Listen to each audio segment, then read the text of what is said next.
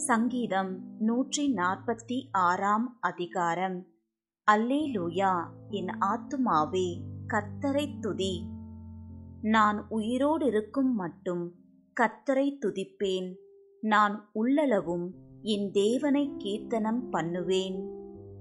பிரபுக்களையும் ரட்சிக்க திராணி இல்லாத மனுபுத்திரனையும் நம்பாதேயுங்கள் அவனுடைய ஆவி பிரியும் அவன் தன் மண்ணுக்கு திரும்புவான்.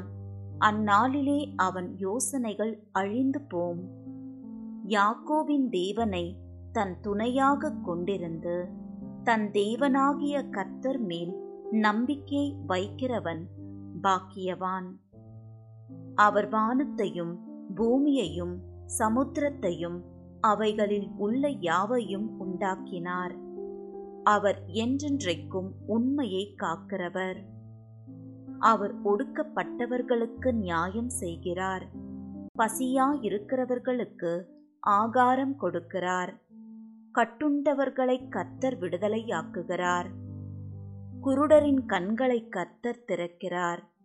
மடங்கடிக்கப்பட்டவர்களை கர்த்தர் தூக்கி விடுகிறார். நீதிமான்களை கர்த்தர் சிநேகிக்கிறார். பரதேசிகளை கர்த்தர் காப்பாற்றுகிறார். அவர் திக்கற்ற பிள்ளையையும் விதவையையும் ஆதரிக்கிறார். துன்மார்க்கரின் வழியையோ கவிழ்த்து போடுகிறார்.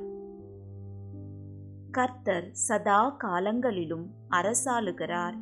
சியோனே உன் தேவன் தலைமுறை தலைமுறையாகவும் ராஜரிகம் பண்ணுகிறார். அல்லேலூயா.